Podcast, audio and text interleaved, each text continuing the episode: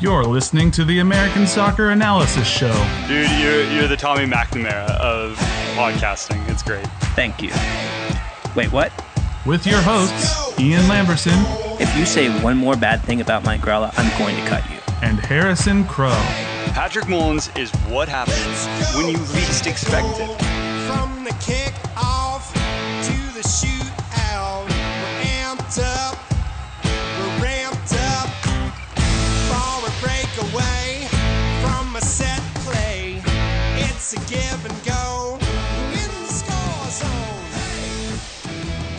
everybody. Yes, and welcome to the American Soccer Analysis Show. I'm your host, Ian. With me, as always, my friends, my colleague, Cincinnati's most significant attacking signing. It's Harrison Crow. Say hey to everybody, Harrison. I'm going to play uh, wing, I guess, and also be creative and also play defense. Are you going to play attractive, att- attractive attacking soccer through possession? No, absolutely not. It's going to be hoofing the ball forward and then uh, hope, hoping that uh, Fernando Adi can like stave off three, maybe four defenders uh, while I hustle my ass upfield. So Yeah. Well, uh, this is true. Um, we we could have done a segue here if I had planned that better, because that's what we're going to talk about here in just a second. But first, I got to set up the show. I got to like set the scene. Um, last week, you heard our Western Conference preview. You know, you spoke, you requested it, we listened, we did it. This week, part two, of that whole thing, the Eastern Conference. Um, you know, I would call it the conference that's more to the right of the map. That's what I'd say. that's Uh, that's an accurate analysis. That's I'd that's why people listen to our show. Yeah, uh, you know, I like to call this the uh, the, uh, the the three hours earlier conference. That's that's what I call this conference. Um, but uh, yeah, we're gonna do that today. It's it's very exciting. Uh, we have a lot of teams to get through, a whole new team to get through. So we're just gonna go ahead and get started on it. And um, I think first up, obviously, uh, are, are, are newcomers to the league, the the newest challengers that have stepped into the ring. Uh, they've they've paid their expansion fee. They've they've sold their tickets. They've they've uh, got a lion mascot that's uh, I don't know about I don't like know about Gary. the other lion mascot. It's different than the other lion mascot, right? Yeah, this one I this one's called Gary. I don't know. I I don't know about Gary. We're gonna have to see what Gary brings to the table. Um, but of course, we're talking about FC Cincinnati. Um, you know, I have to learn how to spell this like first try because I I can't do it. I've shortened it to Cincy so many times just to avoid like having to make sure I'm doing this right. Copy and paste, bro. Oh, yeah, good call. Just like I'm just gonna have one keyboard shortcut for FC Cincinnati. Um, so yeah, I um, you know obviously they uh, brand new team, so there's a lot we, we don't know. We've seen them play a little bit in preseason. Um, they're managed by Alan uh, Koch or Koch or Coach. I, I just realized I've never actually heard anybody say this man's name out loud. Uh, I, I want to go with Alan Coach because that's also his job, so that would be very easy for me. Um, Well, I, I did like a I watched a, I came to the same conundrum. I tried to watch a YouTube video and they didn't say his name once. And that was. Yeah. really perplexing to me. Like that's I I'm famous for mispronouncing people's names on Yeah. the show. I thought, you know, I will step it up a game. Uh apparently not. Yeah. Well, if you're out there, if you're listening, Mr. Alan Coach, and I'm just going to go with Coach for the time being Call him Alan. because that's your name. Yeah, I guess we're, we're, we're close enough. Uh, if you're listening, Alan, call in. Let us know how to pronounce your last name, and we'll, we'll fix it before the end of the show. Um, we can assume that they'll be running a, I guess, 3 4 3, but maybe, maybe not. I think that's kind of what they've been going on in uh, preseason. Um, you know, we're going to talk about key additions and exits for uh, each team. Obviously, with Cincinnati, the entire team is an addition, and there, there have been no real exits. Um, I think probably, you know, we could say the most significant signings of that they've made, like Kendall Waston uh, from Vancouver, Fernando Adi from Portland, um, nobody from Seattle, which is surprising. Um, Well, eh, Yeah, they, yeah. they added Allan Cruz, Roland Lamah. Uh, you know, Yeah, there's a couple of key player, players. They they also added a couple pieces off the back line. Greg Garza is probably pretty huge. Uh, Nick. Hagglund, they spent you know uh, all their TAMs to where they, they, spent, can't. they spent their Wesley Sneijder money Wesley on Nick Sneijder. Hagglund. I love how that headline was phrased today because it made it just seem like did they just spend all their Wesley Sneijder money on Nick Hagglund and like to lose a draft pick? Like, it's so weird, Cincinnati. Um, yeah, It- it's been it- a it- weird off season. I think they've they've gone about approaching. Or they, they their approach for signing this roster and building this roster has been. Um, I don't know. It's not. I don't think what anybody would have really expected. It, it's pretty clear that they're going to ease into Major League Soccer. I think that's a fair thing to say. I Um, don't think they they've done necessarily anything bad. Like I Yeah, I get no, that no, people no. have said, "Oh, they they've they've overpaid for a lot of players." And they have. They totally have. But they Yeah. overpaid for proven domestics. And I don't think that's necessarily a bad thing, right? Like we we joke about them spending all their Nick, Ha- you know, all their uh, Wesley Sneijder money on Nick Hagglund, which, you know, now that you're you, you kind of find out a little bit about that, you're like, "Wow, um, that would have been kind of huge for this team that's pretty much honestly probably a, a Wesley Sneijder type player esque um, creative piece away from being, you know, a truly um, maybe a six seed, seven seed type uh, pushing forward into that next tier. I think they're they're going to be a little bit short on attacking power, but I think defensively they look on paper to be pretty promising. They are very strong there. Um, you know, it, it's not the kind of thing where you go, okay, well, like Wesley Sneijder makes this team great. I, I think that just kind of from I don't want to say that they're great, but it looks Yeah. it, it- it's competitive, right? Yeah, well, I, and I mean, like he's older. I mean, he's like 34, but still probably decent for MLS. And, and, and this is the type of team that in the past, you know, would have killed to make a, Wesley Sneijder type signing. You know, it's Well, uh, well, yeah, but heard. it- let, let's just say you put Sneijder on this team, and you already have, and let's say you put him on the kind of the the right esque wing. You know, they're, they're going to play basically play with a fi- with a five back line. So he's really not going to give you width. He doesn't have to. He's going to tuck in underneath Adi, and he's not going to have to do a lot of running because you already have guys like Allan Cruz, Eric Alexander that are going to tuck in underneath uh, Victor Ulloa, who are going to do all that labor intensive grunt work. And it's up to him to be able to connect those passes up through the midfield and provide some creativity for Fernando Adi. I think that that could have been kind of a game changer in in uh, in some aspects, but in, like you said, he's 34. It's not necessarily a sure thing that it's really going to affect their um, their team long term. Uh, you know, aside from maybe the first initial season, and who knows how many minutes he even would put in. Yeah, yeah. So I, I'm not. I'm not exactly. Um, I, when I, when I make jokes about them spending their Nick, their Wesley Sneijder money on, on Nick Hagglund, it's just because that's a really funny sentence, uh, it is. It's it's awesome. and not because like I don't I don't respect you know the craft. Uh, I, I yeah I, I think this is a team that is very um, uh, you know I, I hate it because I, I hate it when this happens in the, the press, but but it, it's hard to like not compare expansion teams to like Atlanta and Seattle and you know some of these teams that kind of came in right away and just said like we're here to compete. Um, I don't know that that's Cincinnati's situation here. Um, we've also seen teams kind of like wade out into the, the waters a bit, like Minnesota, and, and they've said that they're kind of looking at the Minnesota model a little bit, which is I don't know if that's like just I'm just not sure that that's like a the guy you want to copy I think it's- off of in class.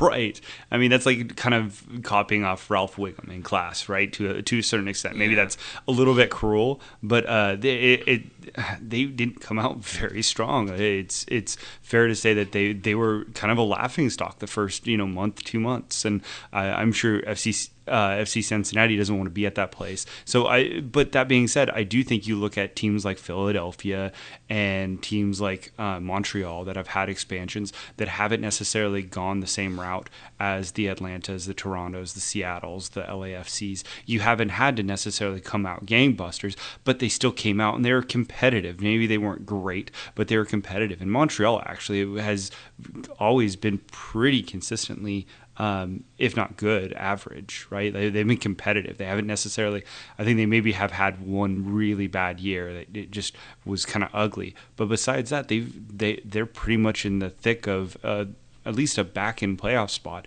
uh, in the Eastern Conference. Mm-hmm. And I think that has to be sort of where we look at the ceiling for Cincinnati. Um, you know, and like just uh, um, you know, everything going well, like just in our wildest dreams here, if we were FC Cincinnati fans, you know, we need to be kind of looking at that last playoff spot. Uh, yeah, I just don't see like their ceiling being high enough. Like right now, and again, we don't know like a lot yet. They could come out and like Mr. Allen Coach could be like the best coach in the world, and he could have put together this brilliant team, and he's just been like rope a doping us all preseason, and he's going to come out and just drop the bomb on us with this amazing team, and Emmanuel Desma is going to be incredible at this level. It's possible. Anything's possible. Uh, it- it's an unknown quantity still, but but I think that I see a lot of people that are kind of saying, okay, this is going to be like your bottom of the table. This is your wooden spoon team, and I think they're going to be not that. I think there's going to be somebody worse than them. I'm inclined to agree with you. I I, I absolutely am. I think that's a, that's yeah. So uh, it's a lot of mystery right now. There, there's not a ton we can say about it because we just don't know. Um, but that's definitely one of the things that we'll be uh, keeping our eye on this weekend is uh, to see how FC Cincinnati, uh, you know, sort of uh, how their debut to, to, to high society goes.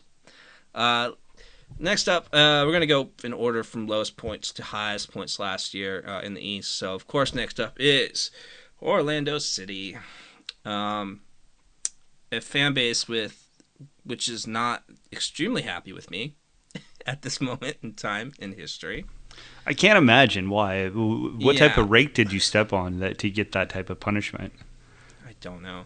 Um, so I was rather critical of this team, uh, and we were doing the season previews for them, and I don't think unfairly because they were terrible.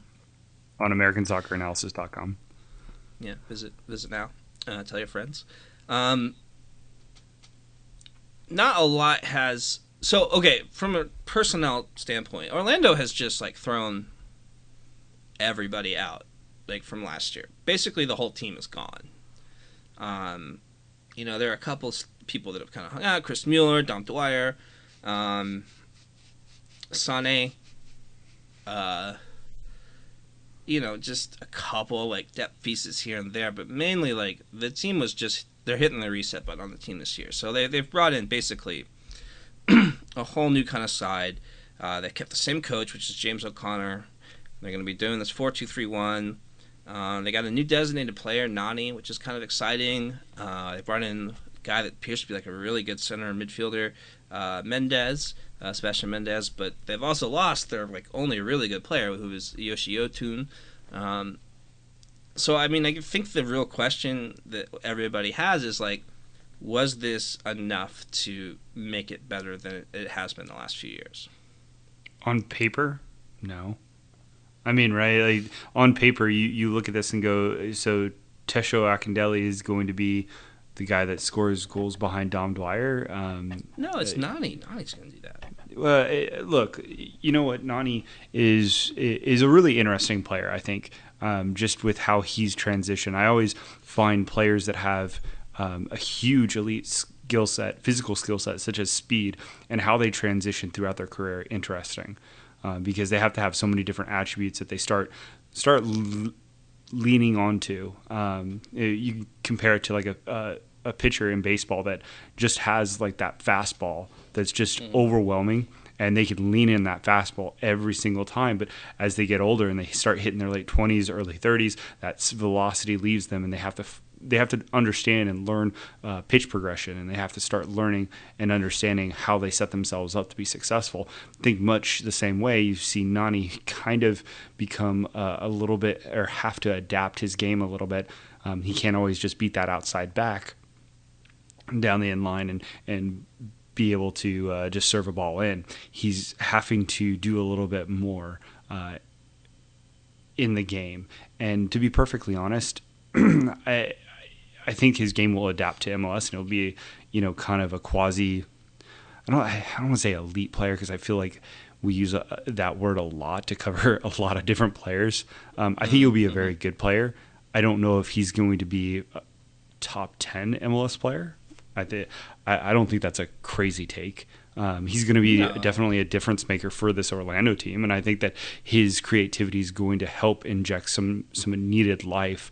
But I mean, you have you kind of have to wonder how much has he got left in the tank? Is he going to have another three thousand minute? Is he going to have a three thousand minute type season? Will he have two thousand minutes in the tank? And that's where you start saying, okay, at this point, if you can give me, you know, a, a true 2,500 minute season of 10 assists and constantly uh, creating opportunities and, you know, helping uh, a little bit more on defense, which I honestly don't see that happening and kind of worries me a little bit. Yeah, that he, Yeah. that, that will not be something he's asked to do or that he does. And if Yeah, they wanted, so, I mean- if they wanted somebody to do that, they signed absolutely the wrong player. so I Well, don't I mean, they- you- you- you look at this. are- yeah, you got Kljestan in the middle. Kljestan's, I mean, no disrespect to him. He probably wants to play defense. He's just not a, going to be effective at defense. He, he just had, doesn't have the legs um, to, to, to chase down balls. This is going to be a team that's going to um, try to be a high possession team. That's the only thing I can think of uh, to try to take some of that pressure off that defense because they, they can't counter. They're not going to be able to press. Um, this is going to be a team that's going to have to survive a little bit on the possession, and I don't know if they have all the pieces to play a, a possession uh, team with some sort of low block. I, I, yeah, I don't, I don't know what's going to happen there with that. another question with Orlando we have is that you know they fired Jason Kreis last year. They brought in James O'Connor. I don't think James O'Connor was at the top of anybody's short list when we were predicting who would ultimately take that job. I think it's fair to say that his first, you know, season in charge was uh, amongst the worst we've ever seen. Um, there are a lot of doubts about this guy. Like I definitely remember, like at times thinking that like he was just not, like this was just not his level. Um, last Yeah, I mean, he he uh, from all the all the talk about him coming to MLS. I mean, he was really well regarded in his time with USL, right? It's not as if you you're right. He wasn't on the short list for Orlando jobs, but MLS in general, he was well thought of. I mean, it was it wasn't outside uh, the realm that he was going to get an MLS job, and not necessarily it be like down the road. Like it was it was it, within it probably a couple years he was going to get an opportunity it did seem like it came a little bit fast. I don't know if he's ready for this. I think it's kind of interesting that he brought in two specific players from uh, Louisville, um, neither of which I feel are substantial in any way. Um, but I think it's more to bring guys in that kind of have his mindset and will help kind of uh, cement his thinking uh, in the locker room, and that could be helpful uh, in the short term uh, as he tries to kind of transition and get tho- those reins. Um, it it's been weird. It, it really is. Everything about Orlando City really over the last. I was going to say over the last three years, but really since they came into MLS, is it's been a little bit. Um, it's just been a little bit odd, right? Yeah, and that whole move of like a manager making the jump from a smaller club to a bigger club, and then going back to his smaller club to find players, I feel like that narrative is just so fraught. like I remember David Moyes doing it with, with Everton, bringing in Fellaini. Um, Fulham guy did it for a while. There's that whole damned United thing. Like it just always kind of tends to like, oh no. So so when I saw him doing that, like my immediate reaction was just like panic, like, oh no, are they gonna do that? Um, but but but we'll see. We'll see. I, I don't think that there's a lot of expectations on Orlando's plate this year, other than just being more competent. Um, yeah. Well, know, I, so like I want to ask you nice. real fast. Um, Yeah. They brought in, they traded um, El-Munir, uh, and they got João Moutinho. oh yeah, and- I do like this. I do like this. Yeah. That seemed like that Um, was a pretty good trade off. But then they also added Danilo Acosta.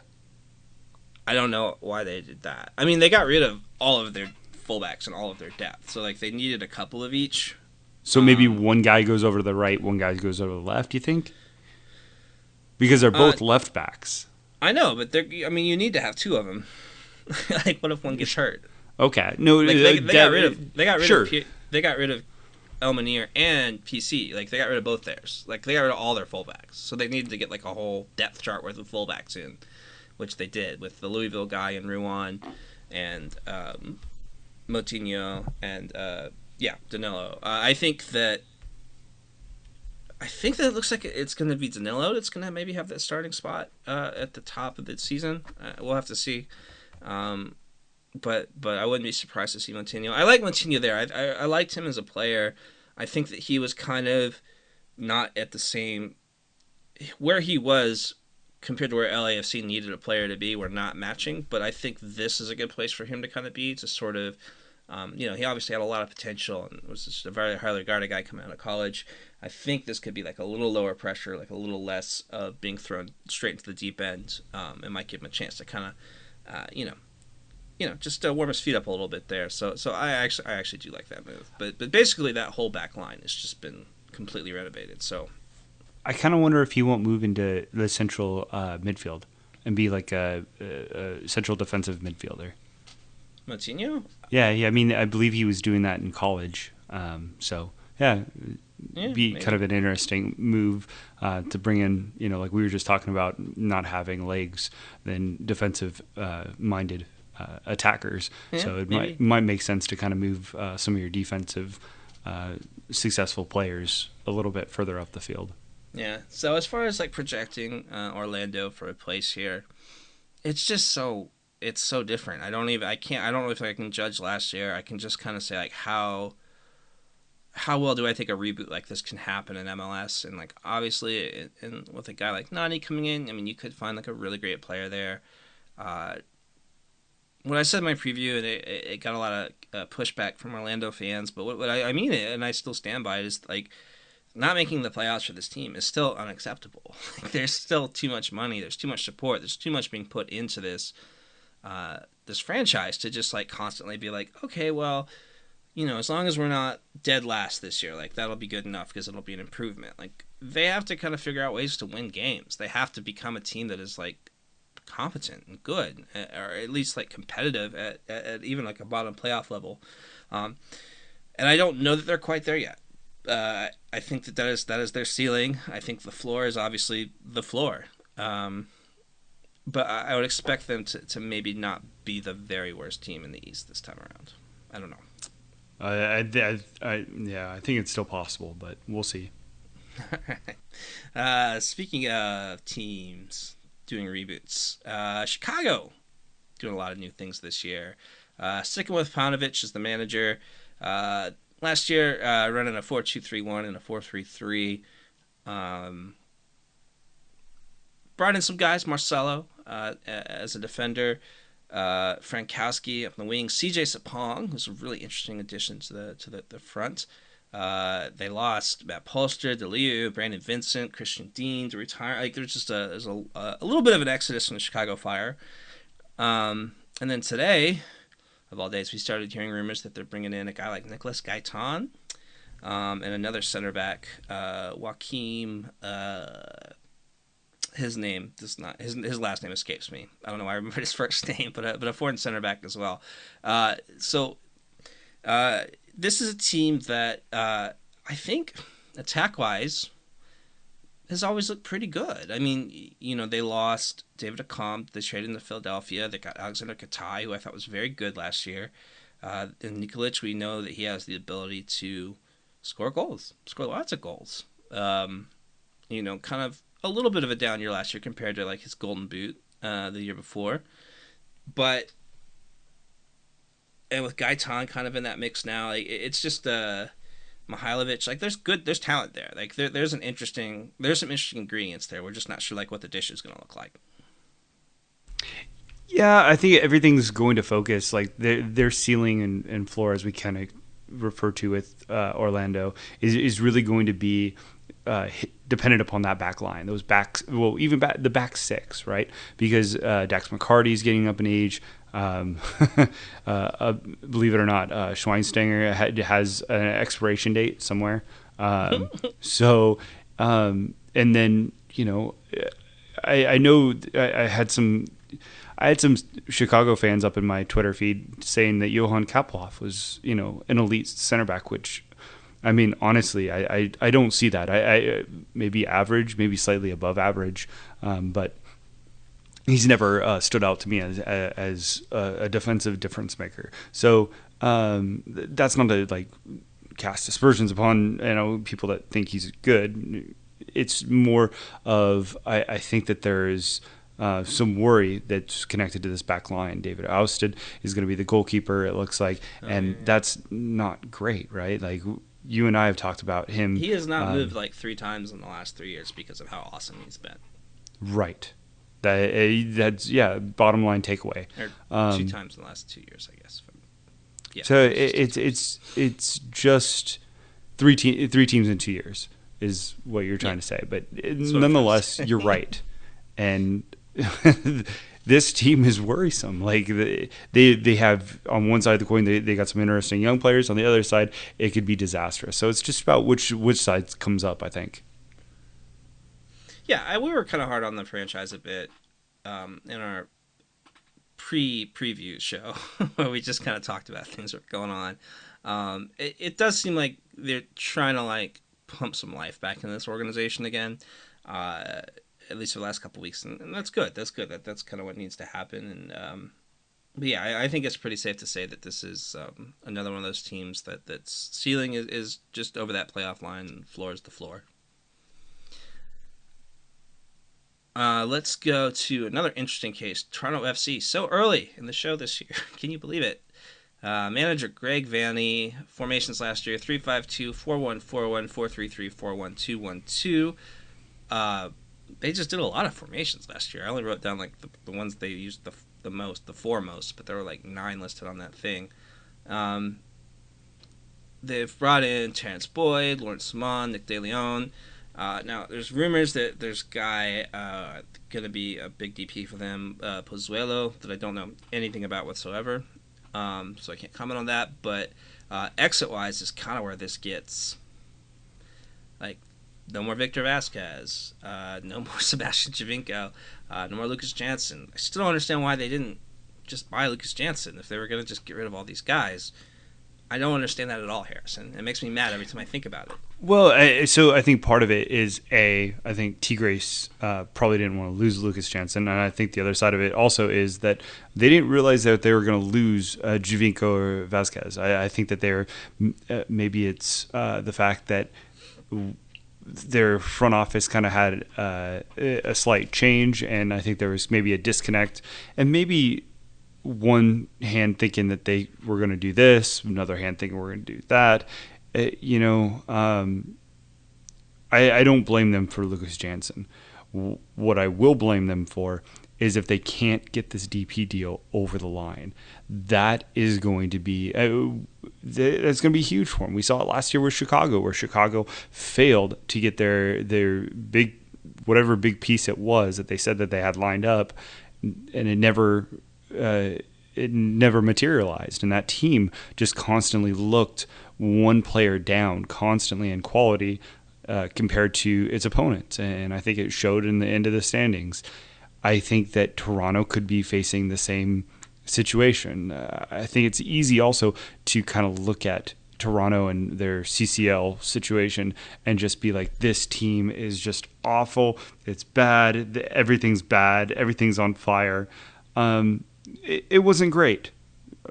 Let, was not. bad. Let's let's not say it was. Well, it was so bad. so Yeah. the performances were bad. You're right. Absolutely, performances were bad. But you can't necessarily say that this is going to continue, right? Um, I think that we all realize that there's some a disconnect between how the players were playing. I think that I trust Greg Vanney enough to to believe that he's going to get everybody on the same page, so long as everybody stays healthy on that back line. I, I, I really do believe that. Um, however, yeah, I, there's I think definitely yeah. I think uh, Laurent Ciman. It, had- he- someone pointed out, I think it was within uh, our Nerd League Slack, that Laurent Ciman, the issues with him aren't that he's slow; it's that his position is bad, right? And that's more disconcerting. Um, it, it, he's lost a step over the last few years. That's not necessarily been a problem. The problem is that if he doesn't have that step to, is when he doesn't have that step to lose, right? Um, he needs to fix his positioning. And I, I thought that was very astute. And I think that that's really where they're at, right? And I think that's I think that's where they can fix things on the coaching level is they can kind of all get together and say, uh, you might think that this player is going to pick this player up, or you might think in the attacking uh, transition you're responsible for here, but in reality we need you to be here. I think that that can be fixed over time, and if it doesn't, they're going to find somebody else to to be in that position. It- yeah, and I- the- I, mean, on the other hand, he's 33. like, the time for coaching this stuff is well since past. N- Uh, oh, oh, you, okay, but uh, at the same time, if it, it, it's not necessarily about the fact that he's coming to a new team, a new team, a third team in less than a year and a half. Again, generally not something that happens when you're awesome. Uh, fair enough, but he was starting for LAFC last year, and he was pretty good.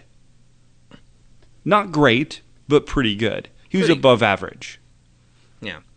Uh, he didn't just go, he didn't go from uh, in six months he didn't go from being above average to being a terrible center back right there probably is some communication issues that that can be helped out uh, as they play more games and as that so. back line gets healthier I would hope so. I, it it struck me at the time as an odd move. It sounded like something that you do just kind of in theory, like to go like, oh, would you like Laurent Ciman? Like, well, of course, Laurent Ciman's great. He was like defender of the year like three years ago.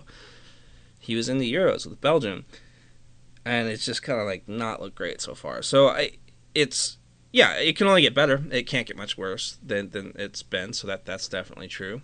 Um, I'm not confident that that guy is going to be a starting center back for Toronto FC in a few months. I guess is what I'd say. I don't think he has to be though. Uh, You have Drew Moor, who's still, Mm-hmm. you know, if he can get healthy, him and Chris Mavinga have shown to be very good. And you know, it's not as if they don't have Eric Zavaleta as well, who's shown to be at least an average center back, if not even a little bit better than that at times. And eh, you know, Justin Morrow is out there on the left wing. He's been very good over his t- tenure in uh, in Toronto. I think that this is a back line that's going to get better. I think it's just going to take a, a health and b time. Um, is this going to be like a stalemate of a defense? No, uh, but hopefully they make that step forward. And I think part of that also has to do with the disconnect in the midfield, right? There's a little bit of some turmoil still happening between uh, Bradley and Delgado and whoever's in that trio, right? Whoever is, whether that's Osorio, whether eh, whether that's uh, I was not going to say Jay Hamilton, but that's that's Hamilton's the striker. Um, there's the young Canadian that is mistake just escaping me, but it, there's still a little bit of turmoil in that midfield.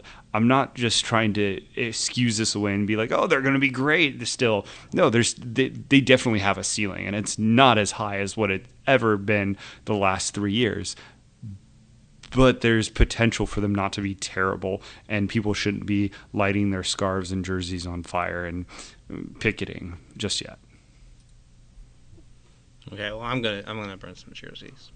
Okay, Uh, you I like to do it. start some fires, fire, have so Um, let's move on to uh, another team uh, which has uh, failed to impress lately. Uh, the New England Revolution are, of course, uh, who we are talking about, managed by Brad Friedel.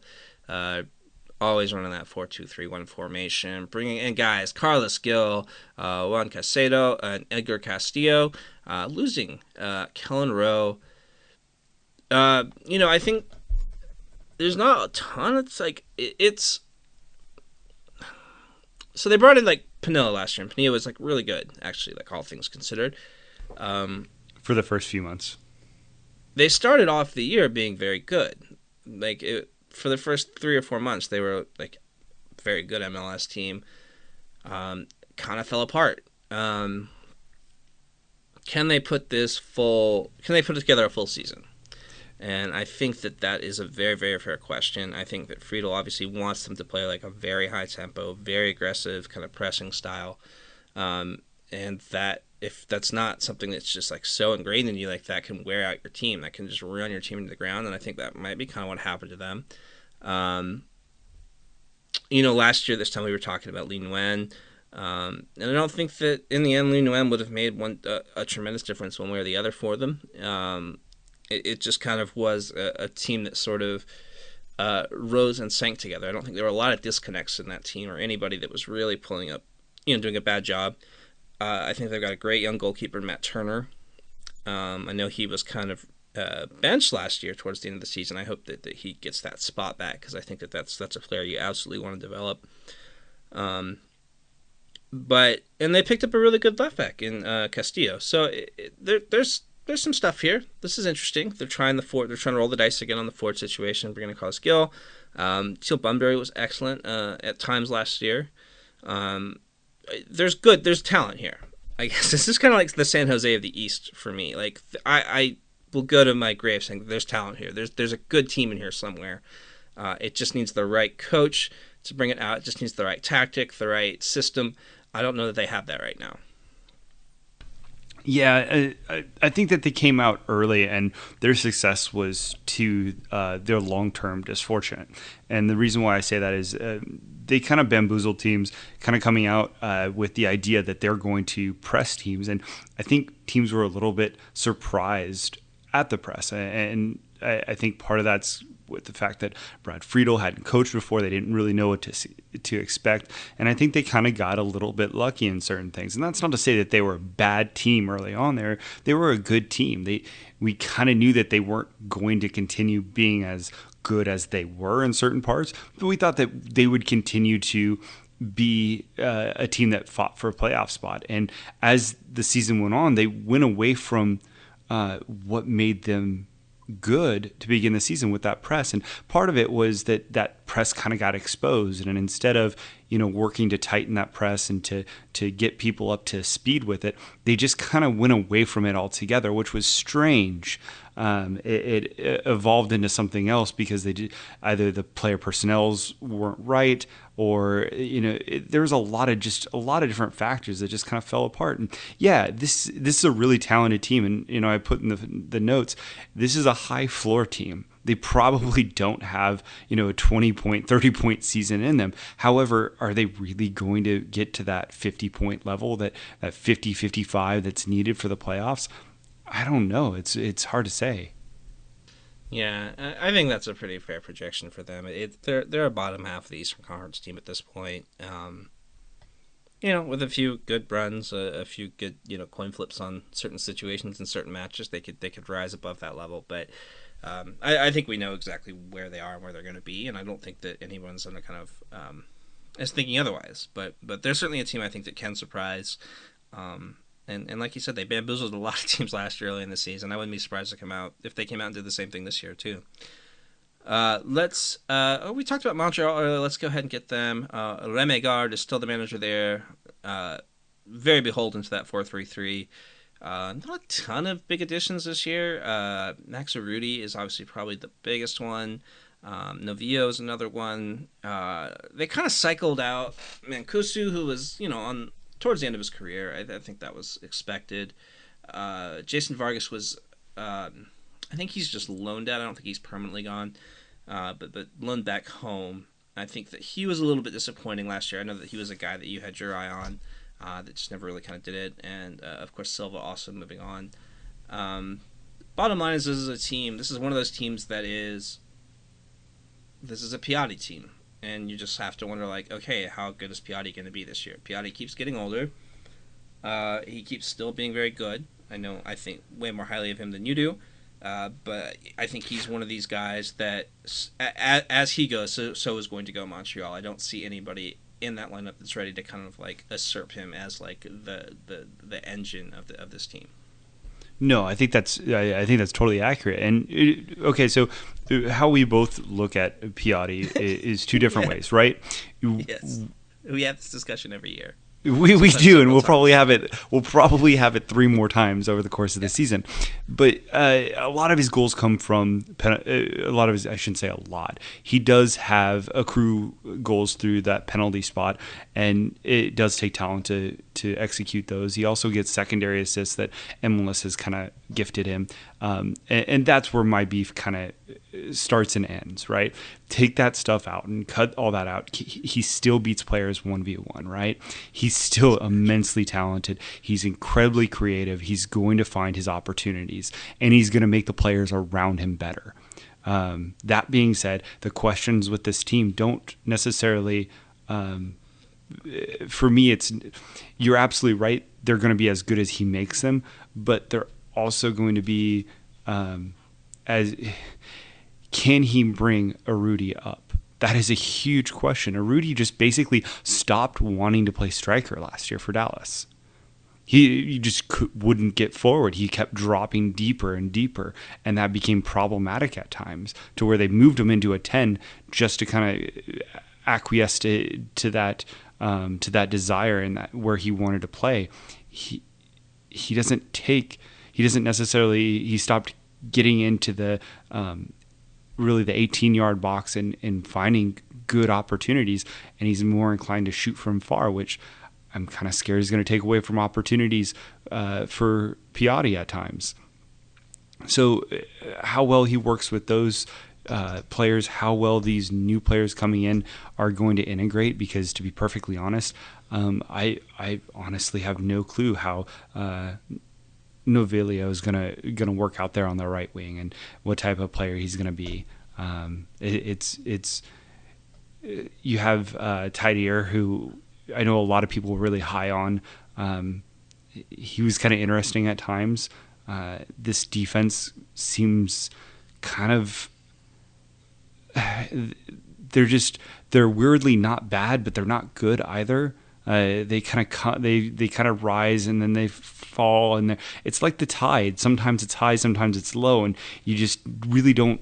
I don't really know what to expect with this Montreal team. Uh, I feel like they probably have another high floor. They're going to fight for you know one of the last few playoff spots, and they're going to be interesting at times, but not too interesting. There are times where I feel like Montreal is so like separate, like a separate unit from the rest of the league. Like I'm always just like, oh yeah, Montreal, Montreal's over there. Like I, I don't ever know how to like kind of classify them because they're just sort of there. But I will say that this thing is that they're good at, at, at adjusting midseason. Like if things start slow, and they have in the past for them. Um, they seem to like be good. Like last year, they started off very, very badly, like frighteningly bad, um, and they turned it around um, you know, and, and, they got better. And I, I think I've we've seen them do that before, and I think that's that's a really good, um, you know, uh, sort of characteristic to have as as, as a club. Uh, it, it, that being said, you know, every year there are new players. Every year there's just these kind of guys from Serie A, um, or you know, there's different things, and, and so uh, yeah, like you said, the back line is a little weird. You got Diallo and Camacho. Um, you know, I think Samuel Piette's still going to be a big part of this team. Um, it, it's all very like uh, they're a mid-table team. They, they generally are a mid-table team. We've seen them flirt with being higher, but I don't think that they're kind of at the best they've ever been. Uh, I, I, think this is going to be a playoff team. I think that they always kind of find a way to get in there, uh, and I think they'll do the same this year. Would be my guess. Yeah, the echo yes. Philadelphia managed by Jim Curtin. Beholden to the 4 2 3 1. Brought in Marco Fabian, Sergio Santos, um, and Aurélien Collin. Uh, major exits for them. Uh, unfortunately, uh, lost their uh, Dockal. Uh, Keegan Rosenberry's in Colorado, and CJ Sapong is on his way to Chicago. Um, obviously, Fabian is the biggest story there. Um, I think that's exciting. That'll be fun uh, you know, a versatile guy, just just a, a, creative guy. I, will do nothing but help. Uh, I, am excited to see how all that happens. Um, otherwise, you know, I think that they looked at CJ Sapong last year and kind of said like, okay, this is an area where we want to improve, and I know that me and you tend to think of CJ Sapong as uh, much more um, at his best. We kind of see him at his best and think like that's a great piece. Like I was excited to see him. Chicago might be a good spot for him there. Uh, but I can also see why if you're Philadelphia, if you're a Philadelphia fan or in that in that, in that organization, why last year would have been just the last straw and enough to frustrate you into finally moving him and trying to make a change. So, um, it's uh, it's a team that like they're finally starting to get an identity. They're finally starting to get um, they're sticking with Curtin. I know that a lot of teams would have replaced him many, many times, and I, I myself had recommended that they do so, but I think they stuck with him, and I think that that loyalty is starting to pay off. I think they're starting to become a cohesive team with like a, an actual philosophy, um, and so I, I, think this is going to be a, a good year for Philadelphia. I see them being successful this season. when you don't replace a lot of your roster or a lot of your lineup in starting eleven, it, it's going to be more cohesive, right? They have they've they've stopped having to turn over you know six five players from this lineup, and instead you know they're they're picking some key spots. That being said, they they talked about this high press and this um, this diamond formation, and to be perfectly honest, I don't think it really worked. Like, there's no. I don't think that's gonna last. we'll see. Well, so so you know me. I say a lot of things that are very good about Philadelphia, and there's a part of me that thinks that this team on paper can be a top three team if they played by last year's t- tactics. Yes. They played by last year's tactics. This team is a top three Eastern Conference team. I think that they challenge uh, NYC for that, for DC for that. I think they they they are just that good of a team, and I think Marco Fabian uh, will absolutely take them to that next level. And, and if they have someone um, doing creating the same opportunities as CJ Sapong was, I, I think they're going to get a few more goals than last year. And that's not to say that CJ Sapong was was bad, or I, I honestly think he was just absolutely snake bitten. And I think at a certain point in time, it gets in your head, and there's a lot to be said about that. Uh, but that is a different conversation in and of itself. I think that this team on paper is really talented, but the tactics and what they've talked about early on in the preseason worry me, and I think it really lowers their ceiling. Yeah, uh, like you said, it, it's odd that they're kind of trying to fix what maybe wasn't really all that broken last year. Um, but but again, I, I, I see maybe a coach maybe overreaching a little bit, trying something new. Um, I think that if that doesn't go well, they'll they'll not be um, scared to just go back to the way things were, and that might ultimately be what's best for them in the long run. So, uh, moving on to the Columbus Crew, who have been saved. Yay! Then they hired Caleb Porter. Okay. Uh, Cool. Not really a lot going on in Columbus this year, additions wise. Uh, Joe Bendik coming in, uh, Robinho Barbosa coming in. Uh, no real major exits except for Zach Steffen will be leaving midseason to join Manchester City. I don't I don't know how that happened, but that that's what's happening. Um, I uh, Economics. That, that it's an economics thing. It's That's- an economics thing. We, we don't have to we don't have to focus on that. This is not an economics podcast. Although we probably know enough people that could make a good one of those. Maybe we, We, should. we dabble. We dabble. We dabble. We dabble. Um, I I don't know. Uh, this is a team that has been so defined as being a Greg Berhalter team, being a system team, being a team that um, you know creates chances, cycles chances, gets good. You know, a guy like Zardes, or it's been Ola Kamara, or it's been um, Kei Kamara in the past that you know just creates a lot of good chances for players that are good at getting their nose in front of the ball, um, you know, in good positions in the box, and they've lived and died by that. But Caleb Porter is also a system guy, and his system and Greg Berhalter's systems are not similar systems. So it's a it's an interesting direction to go here. Um, I'm not a huge fan of Caleb Porter. Um, I think that he has succeeded in the past with very very excellent players and, and very good pickups from that Portland front office. But I've also seen him take that same roster and fail uh, about the same amount of times. So I don't know what Columbus is going to get here. I know that Caleb Porter is a very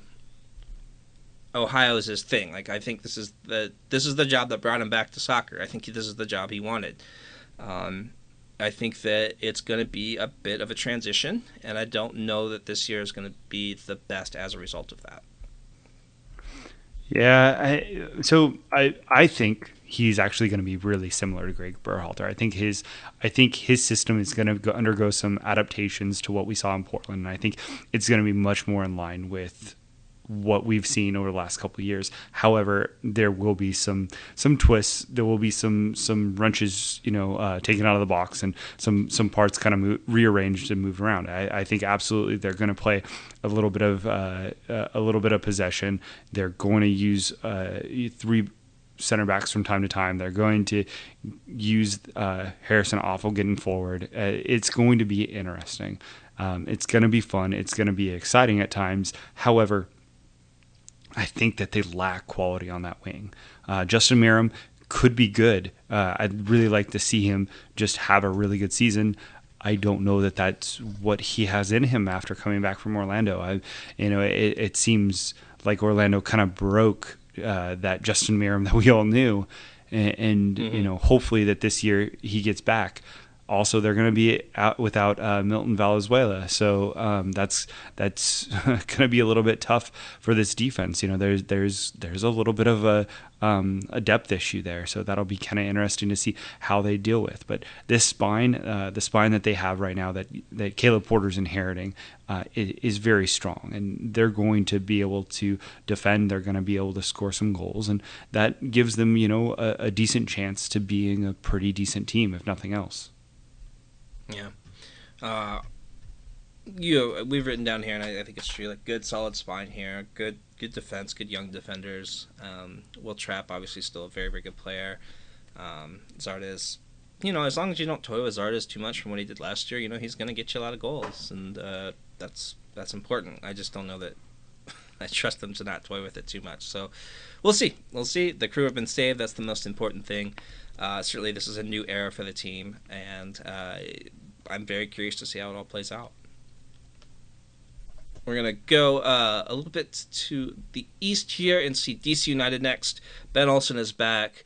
That four-two-three-one. Boy, the Eastern Conference teams love that four-two-three-one. Um, oh, Major League Soccer teams love the four-two-three-one. Let's be honest. Um, key additions coming in: Chris Seitz, Lucas Rodriguez, Leonardo Ojeda. Uh, key exits: Yamil Asad, Ian Harkes, and David Usted. Not Luciano Acosta. Uh, that situation will be. Um, that was one of the, the most exciting uh, days of the offseason, uh, trying to see if he would get his transfer to PSG.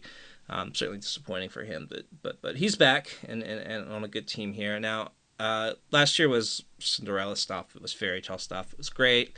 New stadium, Wayne Rooney, everyone kind of with their eyebrows raised, and they just take a run of home games and just entertain everybody and win a lot of games. And you know, it was just it was great. Uh, this year, it's back to reality. There's no more of this uh, early season road trip, late season homestand. They're going to play a normal schedule. Um, you know, a lot of the shine uh, will have worn off of Wayne Rooney a bit. Uh, you know, he's got to come out and do it for another year. I think he was great last year and will probably be very good this year. Um, and you know, you just got to see where Luciano Costa's head's at. Like, is he going to play for that move again, or is that going to be kind of something that that's is a mental setback for him? It, hard to say. I think he's he's a very good player, um, but you know, I think that he's was rated very highly on. You know, a few games last year. I think that there were like big parts of last season where he wasn't as as excellent as as, as he was then. So it's going to be an interesting. Um, interesting year, uh, as we say for every team this year, uh, for DC United. Uh, I, I think this is a good team. I think this is an upper half uh, team. I think this is probably a playoff team, uh, but I, I definitely am uh, interested to see how they play in reality. Well, we say probably because their depth, right? Their depth is definitely a question. They've improved it uh, from what it was last year. This defense looks improved. Uh, just adding Mora is is huge. Adding uh, Jara is going to definitely uh, be a, a step. Uh, Mora came over what midseason last year, um, and he battled health problems this year. Hopefully, he's healthy. Uh, it, it's a better situation for that back line. Bill Hamid is there full the full season. They're going to be improved. However, you know, comma, there are some depth along that back line. I, what happens if Birnbaum gets another concussion, uh, which has been a problem? Um, what happens if uh, Jara has a, pulls a hamstring or something? You know, they have Oniel Fisher, who's decent, but um, you know, it, it, there's just that quality drop off again, and that can have an effect on this team. They played a lot of home games last year in that second half of the season, and I think it's really easy to be deceived by how good they were at home. And that's not to say that they were a bad team. I don't think that in any right. They they they were very overwhelmingly good at times, but when you play week after week after week at home, it, it, it's different than having road games and cycling in travel. Um, I, I think that this team is probably not as good as what people have in their mind's eye in the sense of them taking on Atlanta for that throne. Um, I think that they're probably a top five team. I don't think that they're quite in the tier as Red Bulls or Atlanta right now. Um, I think that's why I think NYC, Philadelphia, DC, these teams are all going to kind of fight each other for that third spot.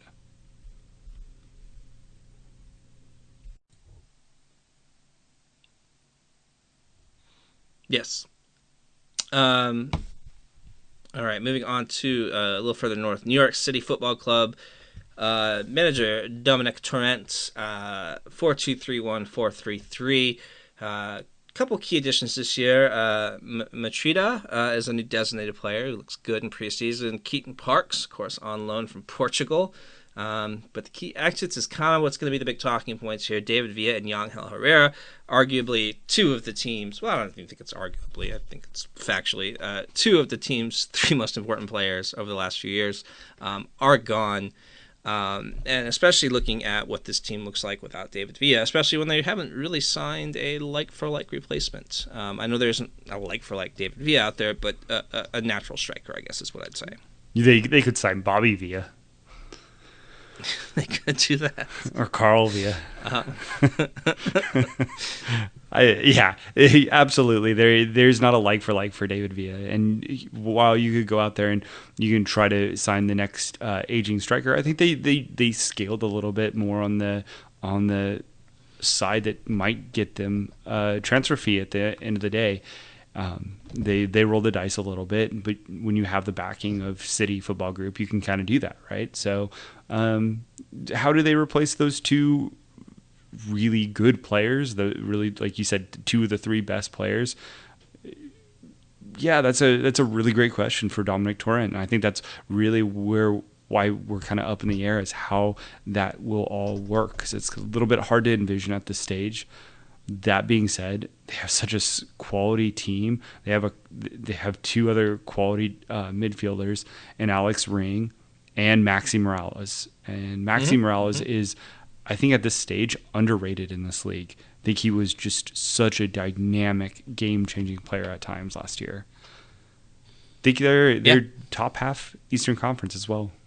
Yeah, yeah, yeah. I mean, they're they have yet to make that step into like the uh, the very upper echelons. They flirted with it over the last couple years. I think that it's going to be a little different under, hopefully, uh, you know, I think the organization had a lot of confidence in Torrent, and even though it kind of seemed to take a little bit of a nosedive last year, there were some signs um, that that showed that that underlying numbers that like maybe well, they just went through a, bad, a bad period of luck. Ian, but, Ian, are you team? You come down. Don't don't be wishy washy. Are you team dummy run or are you team Doyle on this? I'm not answering that question. I'll never answer that question. Don't make me choose. Don't make me choose. Um, the, the, best unknown feud in MLS go, go, going on right now. Well, it's, it's known now. So, um, all right. Uh, here we go. This was fun. Atlanta. You know Atlanta. You've heard of this team before, right? Are, are they that Let's team that lost uh, down in Co- Costa Rica? Team fighting for their very CCLIs at Kennesaw State Community College this evening while we record this. Uh, due to a monster truck rally in their home stadium. There's some poetic justice there, I'm sure. Uh, Tito Martina is gone, or Tata. Wow, Tito, what am I saying? Tata Martino is gone. Frank DeBoer is in. Um, we've only seen one competitive game. We got got to preview of them in CCL, and it was it was pretty pretty dire. Uh, but this is Atlanta. You know they're gonna they're gonna be fine. Um, key additions: Pity Martinez, uh, Florentin Pogba. Key exits: obviously Miguel Almiron uh, is gone, playing well in Newcastle. So turns out he was always good, which we kind of knew. Uh, Chris McCann as well is also gone. Um, not as major of a departure. I just wanted to put another name on there. Uh, Chris McCann, game changer. Game changer. uh, it, this is going to be about what happens with the saga of Pity Martinez and Miguel Almiron. Um, you know, I think we would have said that Atlanta weren't a one man team by any stretch of the imagination over the last couple years, but it was extremely clear who was running the show and uh, who was the lifeblood of that team. And he is now gone. And so, uh, what? Who are you now? Um, you bring in a guy to take over from Martina um, for a team that has been at times called, you know, the most exciting and wonderful and beautiful and incredible thing to ever happen to the league. Um, he comes in and he starts changing things, which is a bold move. But you obviously got to put your stamp on things. Um, do you survive this new this new this new evolutionary form? Like, do you, is this a transition that you can make smoothly, um, or do you have a little bit of a rush patch as as as, as this kind of thing happens? It's a it's it's I assume they're going to be great. That's just what happens. So. I'm not concerned about them at all. I think they'll probably uh, they're favorites to win everything again this year, um, and for good reason. Uh, I don't think they're favorites. Uh, I'll, I'll, I'll, I'll, I'll disagree. fa- do you not think that they're favorites? I think that if you took a poll of everybody and asked who was going to win all of the trophies this year, most of them would say Atlanta. Sure, if everybody's in Atlanta, but I mean, if they're not just wearing like you know five stripe colored glasses, It's I think seven stripes now. Oh seven stripes. Dang it, I'm so behind. Um, no, so listen, they're a really good team. They've got excellent depth. This is a team that you know with Josef Martinez on it is always going to have a chance. That dude just outruns and out hustles. That dude just he just seems yeah, I, I I- I don't have anything else. He just he seems very good at what he does, and he's shown that time and time again by scoring the goals that he has. That being said, Pity Martinez, dude, you nailed it, and you actually you absolutely stole what I wanted to talk about, and that was the uh, Miguel Almiron versus uh, Pity Martinez. Uh, really, um, I, saga is what you described it. I think that's excellent. Uh, the question that I have, and I'll move this more towards the back line, is how well does this team kind of transition between Miles Robinson and Jeff Larentowicz and Michael Parkhurst? You have, you know, two pieces that you're going to have to start replacing. And that's not to say that Larentowicz is bad or Parkhurst is bad. They're just, they're they're both in their you know mid 30s they're you're going to have to start making some decisions about the long-term health of your of your team and i i don't think that that's necessarily going to come back and bite you just yet but both of them kind of had moments uh, in that CCL game maybe it's a little bit of rust it's early on in the season and that's all it is but uh, putting so much of your starting lineup in and investing in those two pieces um, it, it not bad, just kind of maybe side eyeing, you know, how much ceiling you're losing yourself by doing that. Uh, I think that this is a number two team behind New York, but I think that they're two, they're in a tier pretty much all their own uh, for the Eastern Conference. I don't think there's anybody that's going to come up and catch uh, either of those two teams, and I think it's going to co- basically come down to um, Atlanta and New York. And honestly, I think New York just has um, has more depth. Well, brilliant opportunity for a segue here because guess which team we're going to talk about next? Uh, the the New York, Club? Rebels. Oh, Yeah. They won the supporter show last year. They lost in the playoffs again. Dang it, New York Red Bulls! Stop losing in the playoffs so much. Um, Jesse Marsch left last year. That would have been a big blow to most teams. That would have just been the end of it. Uh, instead, he brings in his guy Chris Armas, and they look almost even better um, for the second part of the season. They were very, very strong in the regular season going forward. Um, you know, still in that 4 2 3 1. Not a lot of motion here. Uh, one kind of big addition, Matthias Jorgensen, uh, who is the heir apparent to Bradley Wright Phillips. Should Bradley Wright Phillips ever require an heir? He may not. We don't know. At least we know he's proof he's of it. basically Highlander. He he's immortal. He's Highlander. Yeah. So, um, you know, definitely a couple, big exit. Tyler Adams, obviously, is now uh, doing great in the Bundesliga, and that's very exciting and, and uh, a feather in the cap of Major League Soccer and the New York Red Bulls organization. So that, that's excellent. Uh, they also lost Fidel Escobar, but this is more or less a team that has always taken situations like this where you thought, oh, how are they going to recover from losing player X? And the answer's always been like, oh, this dude that's been playing for Red Bulls too. He's great. Did you not know? And we're like, oh, okay, cool. And I think that's probably what we're going to see again this year is just uh, another one of those guys take a step up. Maybe this is the year Sean Davis really kind of blossoms, um, you know, into that role. Uh, you know, guys like uh, Florian Valot, like they, they just they have these guys on the fringes of the team that can compete, that can like provide sparks off the bench. That can, uh, they're just always exciting. There's always something cooking like under underneath. Uh, they're, they're, the great lab of Major League Soccer. I think where just brilliant things are invented and made. And uh, they're certainly uh, one of my favorite teams, and I think they're going to be very, very good again this year. And I, uh, whether or not it's going to be between them and Atlanta to see like who's going to be top dog in the East and probably in the Supporter Shield race. Um, and that will be our, our, our the big question to kind of watch. And uh, they they nipped them to the post last year, and I think that um, you know, given everything we know about these transitions, they might have just enough to do it again. Yeah, I mean they, they they definitely have a chance to. Well, very obviously they have a chance to win all the trophies uh, that are available to a North American club, and I think that they have the depth to pull it off if they really.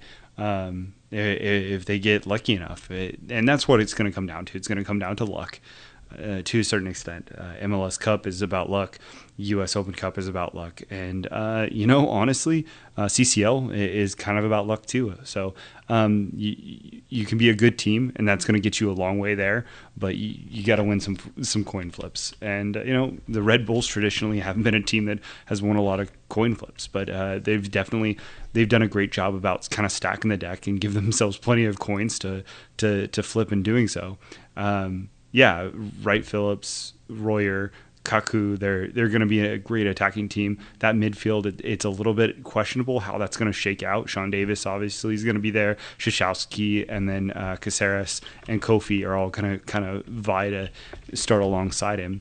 Um, a- and uh, you know, I'm a big fan of Alex Muyl. He's he's not flashy, um, but much like Daniel Royer, he's just high energy, and he wins a lot of opportunities and, and turns it around um, and presents opportunities for Bradley Wright Phillips and to to score. And so I I really like that. That defense is fantastic. They just have so much depth. They have so much depth. I I, I feel like uh, aside from maybe Sporting Kansas City, they have the most depth. They they probably they have. Let me say this correctly. I think New York Red Bulls depth is of a higher quality. I think Kansas City just has more of it. Uh, if that makes Yeah. sense, I think Kansas City no, could could field a starting a second starting eleven. I think New York Red Bulls uh, could probably be redundant in what pieces they they choose to start on every week uh, at most positions, but not all of them. Um, so higher quality, anyways. I think New York Red Bulls uh, are the favorite right now for the Shield and for the Eastern Conference. Um, but again, it'll come down to just having things go right for them sometimes. Yeah, as it does for each and every Major League Soccer team. That is your Eastern Conference preview. We've done it. We are ready to walk right back into the regular season, give up our personal lives, start working on our respective weekly writing things. This show, and it's all very exciting, and uh, you know the promise of a brand new season. Anything could happen. Looks like Atlanta's already tied up that game on aggregate, by the way. So there, there you go. They're fine. Um, yeah, that's it. We're done. Uh, we'll be back next week, uh, presumably. Um, I want to thank you all so much for listening. I want to thank my friend and my colleague, Harrison Crow. You can find him on Twitter at Harrison underscore Crow. You can find me on Twitter at, at a handle for Ian. Um, be sure to follow the American Soccer Analysis account. It's at Analysis Evolved and visit our website, www.americansocceranalysis.com. And thank you Um, all to Casey. previews are there. Casey, our producer, we, we, we can't we can't forget Casey. Yes, thank you, Casey. And uh, all of uh, yes, the website AmericanSoccerAnalysis.com. Uh, all the season previews, longer versions of what we just talked about, basically just more fleshed out, um, you know, in written form there, so you can do it uh, while you're supposed to be doing desk work at your job. I recommend that highly. So please, please feel free to check that out. uh, thank you. Uh, uh, can't thank you enough for listening. Uh, we'll see you next week, and until then, enjoy the first week of Major League Soccer.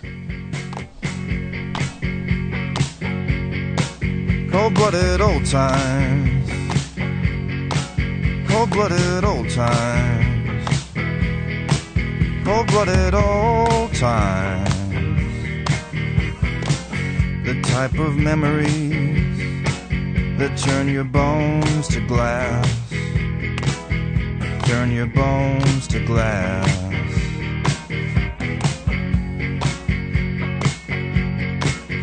Mother came rushing in.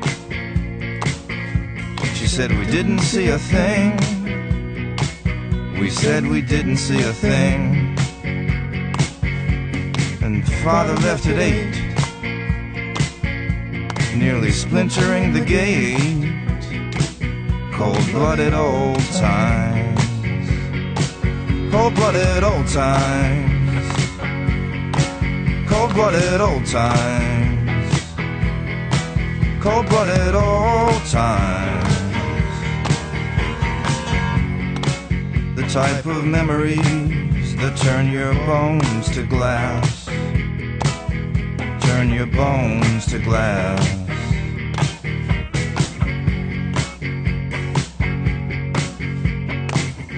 Though you were just a little squirrel, you understood every word. And in this way, they gave you clarity, a cold blooded clarity, cold blooded old times, cold blooded old times, cold blooded old times.